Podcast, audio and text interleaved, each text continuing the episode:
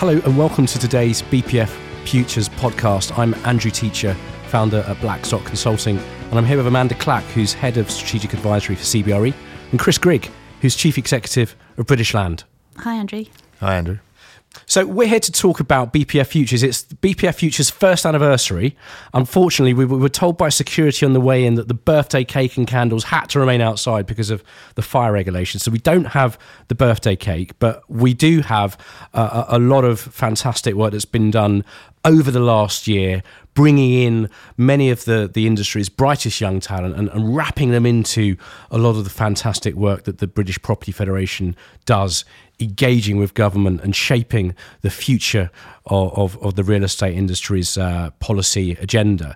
Um, and, and, Amanda, obviously, you know you've been involved with with the RICS for a number of years, and, and in your current role, you're looking at a, a number of areas of disruption. And, and how have you seen the market change throughout your career, and what are some of the most exciting things that you're involved with right now? Well, I think in, in terms of my career, um, particularly kind of looking back over 30 years, I can literally remember when the first fax machine came into the office, and we got we got the fax machine machine. And then we got excited trying to find somebody else who had a fax machine that we could send a fax to. And when you see the pace of the that's, that's the thing with 140 characters on a, on a sheet of paper, is it? it is. And when you think now, it's like we don't have a fax machine. And the pace of change around email and just literally how technology has just become normalized in, in everybody's life in terms of the working life, I think that's been fantastic. And, you know, it's just now how that technology can be used to help both influence the built environment and also be built into it in terms of future proofing it. And I think that's incredibly exciting. And, and in terms of the people that, that, that, that you're looking and, and that, you know, you, you see forming that, that, that, uh, that foundation, they're going to have to come from a different sort of background, aren't they? They are, and I think that's where you know BPF Futures is really important because it's actually understanding what that next generation of property professional really wants to bring in and what they're seeing and they're using, so that we can start to embrace that in in real time. And, and Chris Grigg. British Land has obviously been at the forefront of change in a number of areas over the last few years, and, and you know you've seen immense change during your tenure. And, and what have been you know what have been some of the highlights? Well, I think the first thing to say is, is I agree with you. I think the futures uh, effort by the BPF has just been a terrific thing. I think it'll be something that the industry will see uh, or get dividends from for years to come, maybe even decades to think come. And I think it's terrific for everybody who's worked on it. Um, for, for me, and I've, I've been in, uh, in the industry for you know more than nine years, I would say we have seen all sorts of change. We certainly at British Land, we started to see a real cultural change, much broader range of people involved, and I mean broader in all sorts of senses of that word. Uh, uh, dare, dare one almost use the diversity word, but but I think just as important as, as that is the whole way that the industry is having to change and its heart. That's about thinking more clearly about our customers, what our customers want, and how how they're changing. And of course, a lot of that itself is a function of technology, and that's just driving behavioural change. Those are those are big shifts. And, and the nature of customers, and customers not even a word that used to be used. I mean, pre 2008, you would never hear that word used. It was all tenants, tenants, tenants. And, and the nature of, of customers is changing because obviously uh, companies, developers are now becoming operators of office space as well as landlords, aren't they? Yeah, certainly you're right. I mean, when I arrived in at the beginning of 2009 and started talking about customers, there were people looking at me in quite a strange way. You might argue that hasn't changed, but at least they're for different reasons. I think for us, that journey has been, you, can argue, has been twofold. We've thought to have more continuous discussion with our occupiers. That's something that's relatively new, lots of reasons for that shift. But secondly, we're thinking as much about the people who are actually in those offices, those people who are shopping, and not just the people who are signing the leases. That is a change. It sounds a, a bit technical, but at its heart, it is driving, in my view, quite a profound change in what the industry is, is all about. And that's that's where technology can actually really help, Andrew, as well, because you know if you can get the technology to help provide the information around how customers are actually using the space it really gives you a unique insight into what they're thinking, how long they're staying somewhere, where they're travelling from to get there, um, what their demographic profile is. And I think if you understand that, then for people like um, like Chris, you can kind of really start to build that into your future thinking. So it's about using your experience to provide analysis rather than, than being there hoovering up loads of data, which is obviously, I suppose, historically what what advisors would have done. Yeah, um, and you know, so much data is generated. I think it was some, there's there's a really great statistic that half of the world's data was literally created last year, but only 0.8 percent of it was analysed. And the really smart bit is getting the right data, getting the right analysis, and then interpreting it in the right way to make the right decisions. So, Chris Grigg, in terms of the people that you'll be looking to bring into the business, or you know, if you when you future gaze and and you see what what British Land could look like 10, 20 20 years down the line, you know, from what Amanda's saying, it, it, seems like there's going to be a much greater focus on techies and, and coders and, and people from a digital background rather than the conventional surveying route, which, which many come through Reading and, and other such colleges. Is, is that something you, you think about when, you, when we talk about the D word? I think I, I would say yes, but I think we have to be careful not just to kind of wave coding or or, or tech as some kind of green card that enables people suddenly to be successful in this in this industry. I think there's definitely absolutely going to be need for a wider set of skills. It doesn't mean that surveyors won't be important. It doesn't mean that accountants won't be an important part of what we do. I do think, however, that we're going to need people who have a wider range of skills.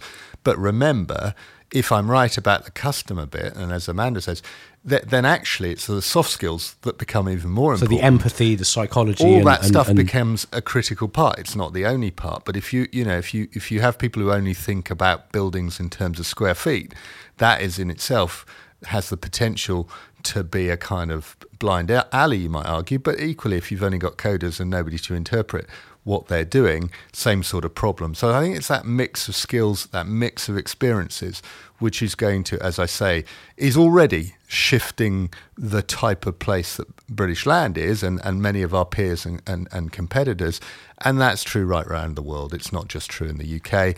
If you talk to big landlords in different parts of the world, they're all struggling with this, this same discussion, what it means, how they structure their organizations. Because remember, there are a whole set of consequences for this in terms of the, the types of organization that allow greater diversity of, of skill set, let alone anything else, to thrive, people are not going to want to come into an organisation that thinks that all that's important is that which gets taught at Reading, or you know.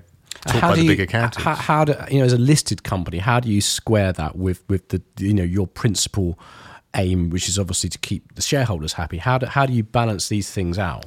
I mean, in that particular regard, I don't think there's any balancing to do. I think that that, that set of issues will be as, as you know, uh, true in a private company as a, as a public company. We may have it on a slightly bigger scale than some. You're certainly scrutinised a lot more. But I mean, for example, when, when you know you took a very visible lead recently in terms of shared parental leave, and that was something that, that really helped British Land stand out as, as you know, as, as, as putting its um, you know putting its dollar where its mouth was in terms of that that whole. That's right, and and we were very pleased with the rea- reaction we got with that. Frankly, in two ways. Internally, it made a big difference, which was, after all, really what we were intending. But externally, I think that the flip side of this is you have to be more thoughtful about how you make your organisation one that can. Um, uh, attract the best people and retain them. And what we find is that you know people coming into the workforce um, hesitant about uh, uh, using any of the kind of millennial or Gen X or whatever. But as the people that we're employing today want th- different things from their employment experience than they wanted even five and certainly 10, let alone 20 years ago. And our job is to make sure that we're thoughtful about that. And, and there's a couple of things just to build on that because I think um, if I look back to some work we did as RICS in 2014, um, which was looking at our changing world, let's be ready. So looking forward, future gazing to 2030. Um, the number one concern that was coming out from employers was how do they tackle the war for talent and how do they get the best people into the organisation going forward, which is exactly sort of things like Chris was talking about. But equally for professionals, it was how do I stay relevant? And that's all about embracing technology. And I think that really plays into the workplace of the future. So we've done some work at CBRE looking at Portfolio 2040 and what's that going to mean in terms of how people work and where they work. And I think, you know, the one thing you can predict is that the workplace is changing and you're going to see much, much more flexibility built into that. And equally, you're going to see um, more of a trophy office space that's um, a higher quality, lot more collaboration space. So that's effectively why people will come to work. Um, actually, you can work anywhere. So you can work in your Costa Coffee, you can work in your home, you can choose where you want to work. But actually, coming to the office will be more about actually collaborating and sharing ideas. And, and in terms of, I suppose, some of the ideas that, that have shaped you both, um, Chris Grigg, what, what, tell us about what, what was the best piece of advice you've been given early on in your career? You know, if if if, if there were sort of one one or two things well, that you could. I was trying to think, you know, what those two things were, and and you know, over a long career, you get a plethora of advice. Some of it good, seems good at the time, some of it seems terrible at the time. You look back, and some of it wasn't the same as you thought in terms of quality or, or application.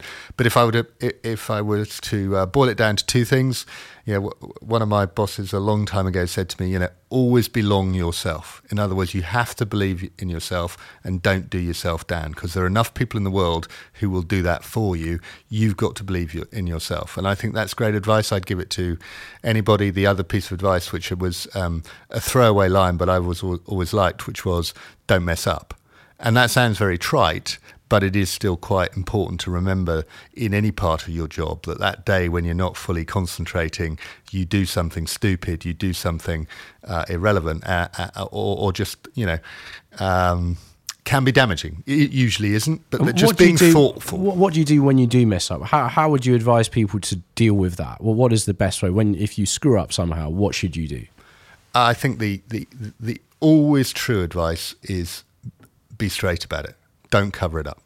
I mean, that's the only really important piece of advice. If you look at where proper career or company disasters start, they usually start and maybe get further via some form of cover up. That can be very grandiose, or it just can be a careless, you know, no, I wasn't there at the time, or no, it wasn't really my fault, Gov, or whatever. That's the biggest thing, because if that happens, the chances are you will get found out. Mm. And then it's always worse than it started. And often, you know, those things have a way of snowballing. So I think that's the most important thing. Just be, be straight about it. And the other thing, which is actually as important in my view, is just learn from it. You know, don't, you know, stupidity is repeating the same old mistake. Uh, and, and, I think we'll all make mistakes, but I think Stupidity that's a, and madness. I think as well. yeah, it? well, both those things. But but you know, if you can make sure you learn from the mistakes, which you will surely make. And what's what's been the most meaningful mistake you've learned from? You know, in, in any role, not necessarily in the current one. I think that's a you, you know I I think uh, the great thing about a long career is you've had the opportunity to make lots and lots of mistakes and, and to learn from them. I, I guess one well, of the one of the when I was in a transactional environment long ago in the derivatives business, which I did long before I came into real estate, yeah, I made a mistake that lost us quite a lot of money, uh, and that just there, just then, it's a very in the derivatives business you can lose money very, very quickly, and that is a that is a moment where you a your kind of career, such as it was then, passes in front of you, which is never a particularly pleasant experience. And then the second thing is you, you know you really, really work hard not to do that again, and I think that comes back to what I was saying about trying not to make the same mistake. It's a very acute way of learning. Yeah, no. Well, it sounds like you, you seem to recover okay, given given given where you are. So yeah, it didn't was, feel that way for a while, but no. Hey. But I suppose that, but then that, that's character shaping kind of stuff, isn't it? I mean, Amanda Clack, can tell us about some of the, you know, who's been the most inspirational figure that, that, you've worked with. I mean, you've you've been at some some very large advisory firms, haven't you? I have, um, and I think probably one of the people that I would say helped shape my career in a number of ways was a speechwriter for Margaret Thatcher that I worked with in government and he was a fabulous uh, gentleman and actually really taught me how to write. Um, he had a really fantastic way of just adding a number of words in uh, and shaping what I'd already written. I was writing business cases going to um, going into Treasury and Cabinet Office, and he would just change the subtlety of a number of keywords and would really add impact. But he would always recognise that people write in different styles, and it's important to embrace that difference. So he wouldn't fundamentally change what I'd written, and I've I've used that a lot in my own management style to kind of recognise people have different styles of doing things, um, and if you can just add a small amount of value to that, that's really important but but the crucialness is the crucial thing is, is, is, being able to communicate very very clearly. Yeah. Um, and, and and closing, we, we've sort of been closing our conversation, Chris Grigg. If you could, you know, if you could offer, um, you know, one really piece of, of, of, strong advice to the BPF Futures community over the next year, you know, what what would that be? What you know, what's one thing they, they can look to do that, that will help help kind of put them on their way and help engage them with, with some of what what you know the BPF's doing and what the industry's doing and and and some of the change that we're seeing around us? It's a tough question to to give one piece of advice, but but I would say maybe what we're talking about is is is an industry and a world that is just changing more quickly, and therefore I think keeping an open mind and and kind of going with the flow and trying to think about you know all the information that's coming into you where do i want to go? What's the next big sector? Rather than just getting stuck in a rut. I think that applies to people. You know i've, I've been lucky enough to change career a couple of times. And i think that is all about thinking hmm this doesn't feel so good i'm going to move or that sounds really interesting i'm just going to go and give that a go that just give it a go because it feels of the moment i think is something that can work really well for people and, and Amanda Clack, what, what would be your piece of advice be to, to a younger self? Um, I would say on that same question, get involved and don't be afraid to have a voice, because I think if ever there was a time where we need to be listening to that next generation, so BPF Futures being really key in that is actually it's about speaking up. I was going to um, say speaking up because your your opinion really matters, and it's never mattered more than it does now. So speaking up, be heard, and, and crucially, Chris, get involved. don't mess up. Exactly. it's better to be, be, be heard and, and recognise that from time to time you will mess up. It's the be heard thing I think is critical. Well, that's fantastic. Look, thank you very much, Amanda Clack from CBRE and Chris Grigg from British Land, and I'm Andrew Teacher from Blackstock.